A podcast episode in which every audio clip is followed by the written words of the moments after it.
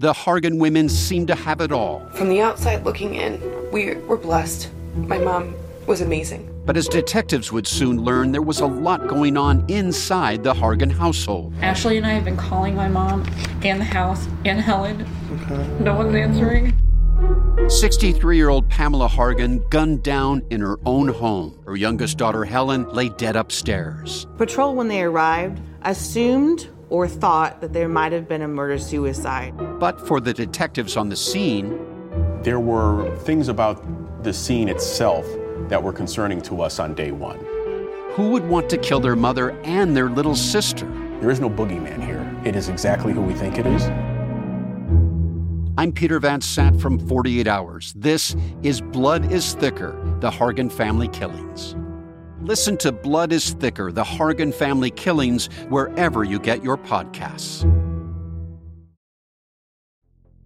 Hey everyone, welcome back to another episode of Twisted News. We get you up to speed on some of the strangest true crime stories currently happening in the world. First up today, we investigate the truth behind the mysterious disappearance of a California woman who was attending a yoga retreat down in Guatemala, and then looking into a yoga instructor from Austin who let her jealousy turn into rage. Get rid of the scary mysteries, twisted news. Number 1 vanishing at the lake. Lake Atitlan in Guatemala is a truly beautiful place and it's known for its stunning mountainous views and spiritual retreats. It's also a setting for a missing persons mystery that began back on October 19th when Nancy Ng, a 29 year old from California, vanished without a trace. Nancy was an adventurous and free spirited individual with the serene and isolated environment of Lake Atitlan, it was the perfect setting for a yoga retreat which Nancy was attending along with a group of other like minded individuals.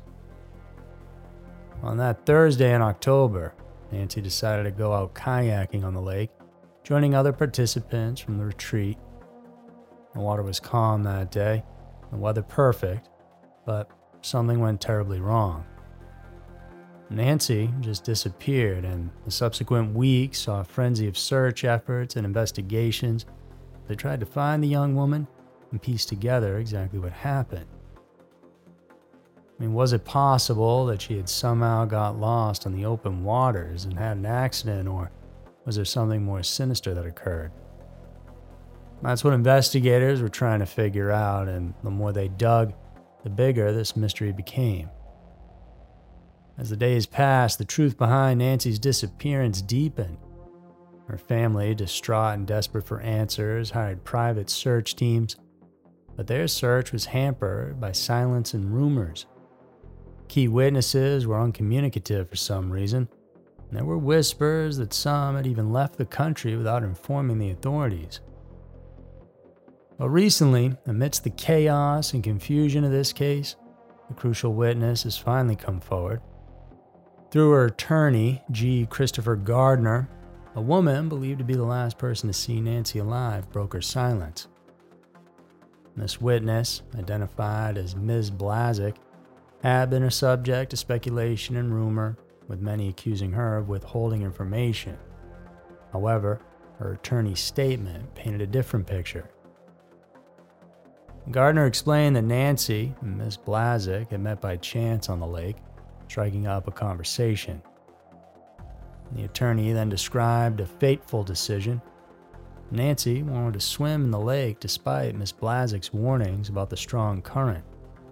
Nancy, it seems, was undeterred.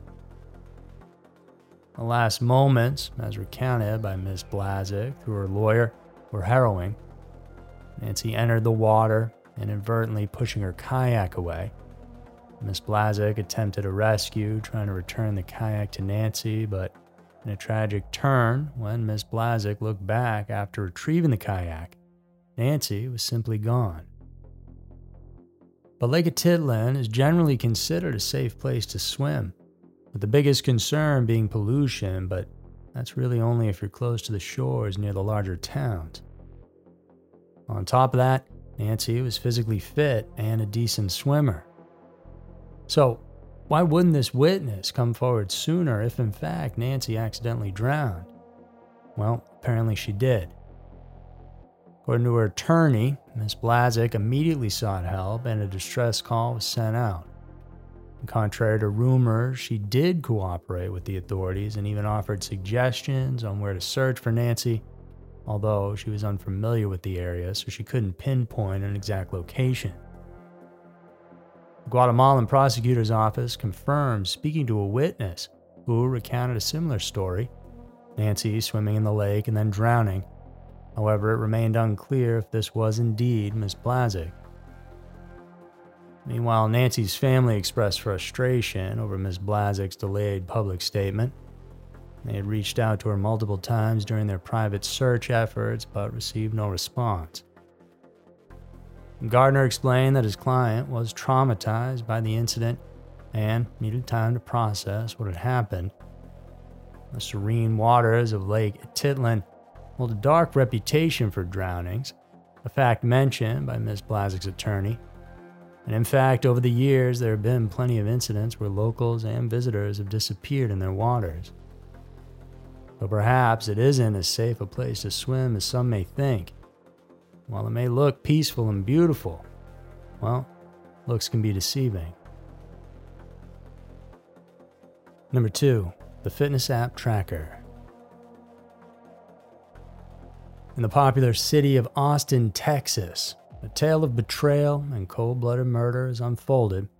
At the center of it, Caitlin Armstrong, a former yoga instructor with a life that on the surface seemed tranquil and untroubled. But beneath her calm exterior, a storm of jealousy and rage was brewing, leading to a shocking crime, and now she's on trial and has to face the music. And this all began with a simple dinner and some drinks on May 11th of 2022. Anna Mo Wilson, a 25-year-old cyclist, had spent that evening with Colin Strickland, a professional cyclist, and Armstrong's on and off again boyfriend. And it was this very evening that set in motion a chain of events that would end in tragedy. Because within an hour after Wilson was dropped off at her friend's home where she was staying, a scene of horror unfolded. Caitlin, whose house it was, came home to find Wilson suffering from three fatal gunshot wounds, her life slipping away in a pool of blood. The prosecution painted a chilling picture of the events that led to Wilson's murder. Assistant DA Ricky Jones, during the closing arguments of the trial, alleged that Armstrong, consumed by jealousy, tracked Wilson using a fitness app and monitored her on social media so she knew where she was at all times. In other words, this wasn't a spur of the moment act of rage, but a calculated and premeditated murder driven by an obsession that she was to be the only one who could be with Colin. The evidence against Armstrong was damning.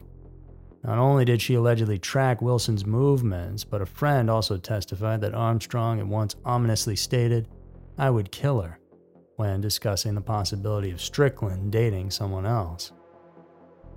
This statement, now echoed hauntingly in the courtroom, painted a picture of a woman pushed over the edge by jealousy. On top of that, Armstrong's actions following the murder only added to the suspicion that she was guilty. She fled to Costa Rica using a fraudulent passport and remained on the run for 43 days before being apprehended by the U.S. Marshal Service. This escape attempt, combined with a recent incident where she allegedly tried to evade police capture after a doctor's appointment, which was all caught on tape as well, bolstered the prosecution's narrative of a guilty conscience trying to avoid the inevitable. As the trial neared its conclusion, the gravity of the situation was palpable. If convicted, Armstrong faced life in prison. The prosecution urged the jury not to let her run, not to let her escape justice as she had attempted before. The defense, on the other hand, maintained Armstrong's innocence, clinging to the notion of reasonable doubt. And this story, unfolding in the courtrooms of Austin, is more than just a murder trial. It's a showcase of how deeply hidden emotions in a person can lead to devastating consequences. As the jury deliberates, the question remains Will true justice be served in this case that has captured the nation's attention? Only time will tell. So, there were two of the most mysterious and jealous news stories that we have for you guys today. If you want more creepy true crime podcasts, then check out our other one called Everytown, where we do deep dives into the strangest cases that you've never heard of. We also have exclusive content down in the links in the description if you're craving even more. Thanks so much for tuning in today. We appreciate it very much. I'll see you all soon. Grand Canyon University makes earning your degree possible with over 130 academic programs for traditional campus students, with more than 80 bachelor's programs offered online. GCU provides you with the personal support you need, from complimentary unofficial transcript evaluations within 24 business hours to scholarships, academic support, and your GCU graduation team, led by your own university counselor. Find your purpose at GCU. Private, Christian, affordable. Visit gcu.edu.